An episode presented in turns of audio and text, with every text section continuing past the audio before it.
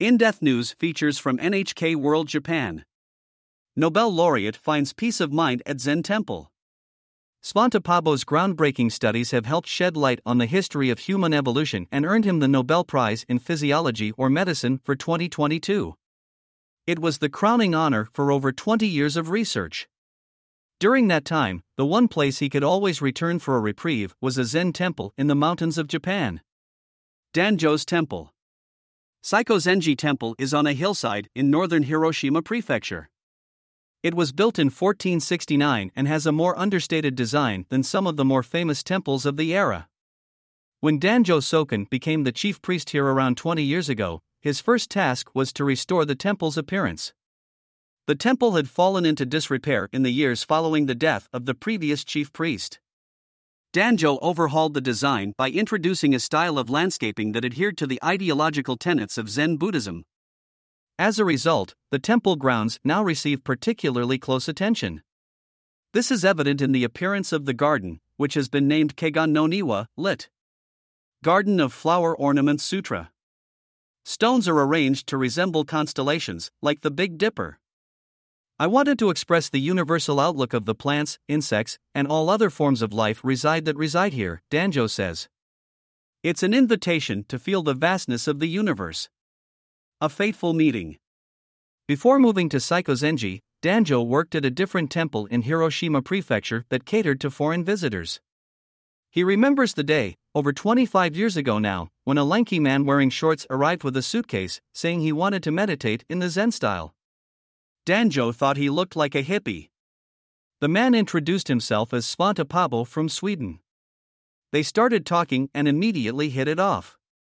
They learned they were just one year apart in age and that Danjo had studied at UC Berkeley, a university in the US where Pääbo had once done research. Pääbo explained the nature of his studies. Danjo was fascinated and thought the subject matter was relevant to his own work.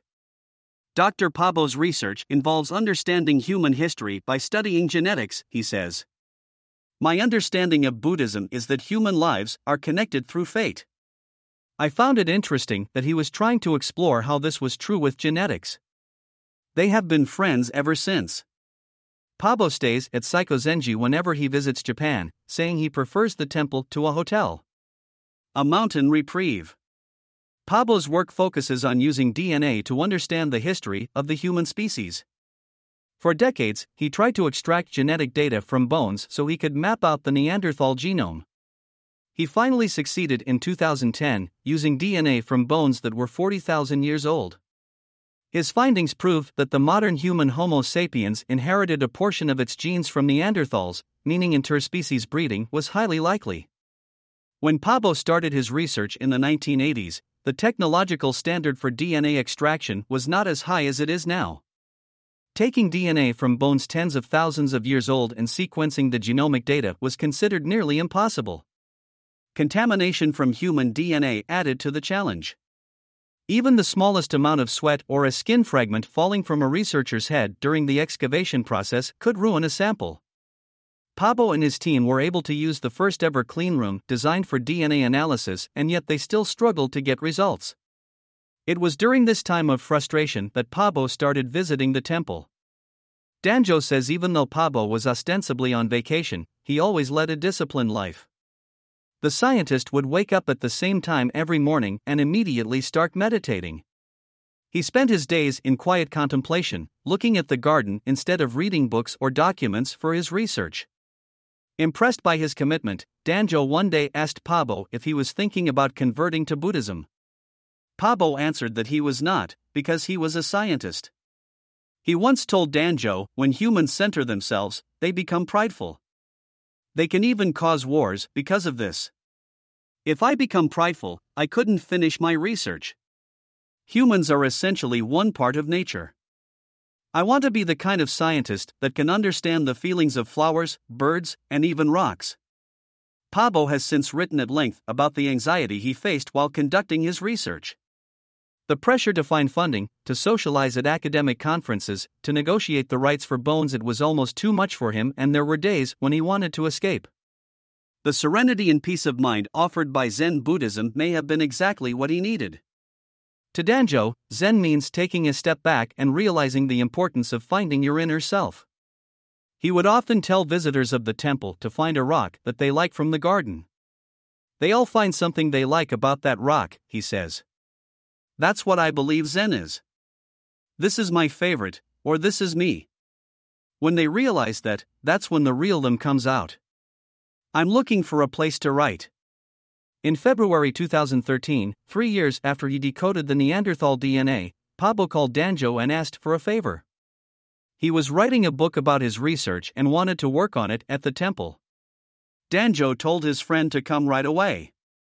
Pääbo wrote in the same spot every day, a detached first floor room on the east side of the main temple, with windows facing the garden. Even though the book kept him busy, he continued to meditate three times a day, take morning walks, and hike the surrounding areas. He also received calls and emails about ongoing research he was involved in. Sometimes the lack of progress would leave him distressed. When this happened, Danjo would take him on drives to the nearest town. They would visit coffee shops and antique stores. Danjo would try to cheer his friend up by telling him he would one day win the Nobel Prize. Pääbo always replied that he wasn't interested. Two years later, he published Neanderthal Man in Search of Lost Genomes. The preface includes the following note Soken Danjo provided hospitality in Saikuji for some of the time I needed to withdraw from the world. A copy Pääbo sent to Danjo also includes a handwritten message. Thank you for being a part of my life. The Nobel Prize. In 2020, Pääbo was given the Japan Prize, a prestigious award for researchers who have made significant contributions to science and technology. The ceremony was held in April 2022, after a two year delay due to the coronavirus pandemic. The venue was full of scientists in suits and dresses, and one man in monk's robes. Most recipients had invited their colleagues and family members, Pääbo had invited Danjo. On the morning of the ceremony, the pair spent an hour meditating together at a park. Afterward, they had breakfast and Danjo told Pääbo the Nobel Prize was next. An old joke between two friends. Danjo expected Pääbo to demur, like always. But this time he smiled and said, maybe. Six months later, he was told he had won the award.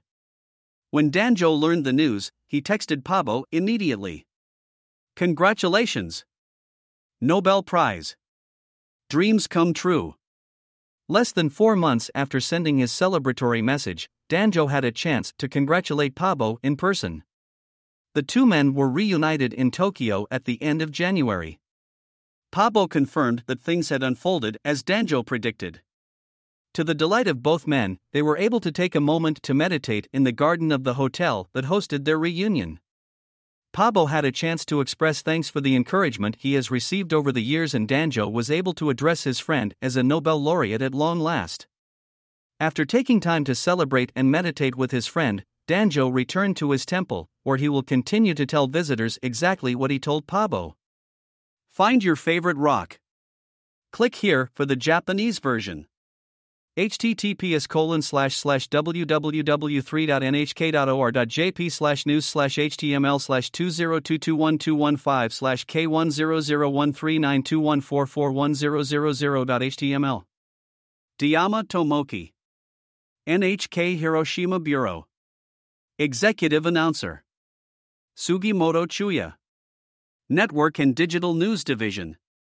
Reporter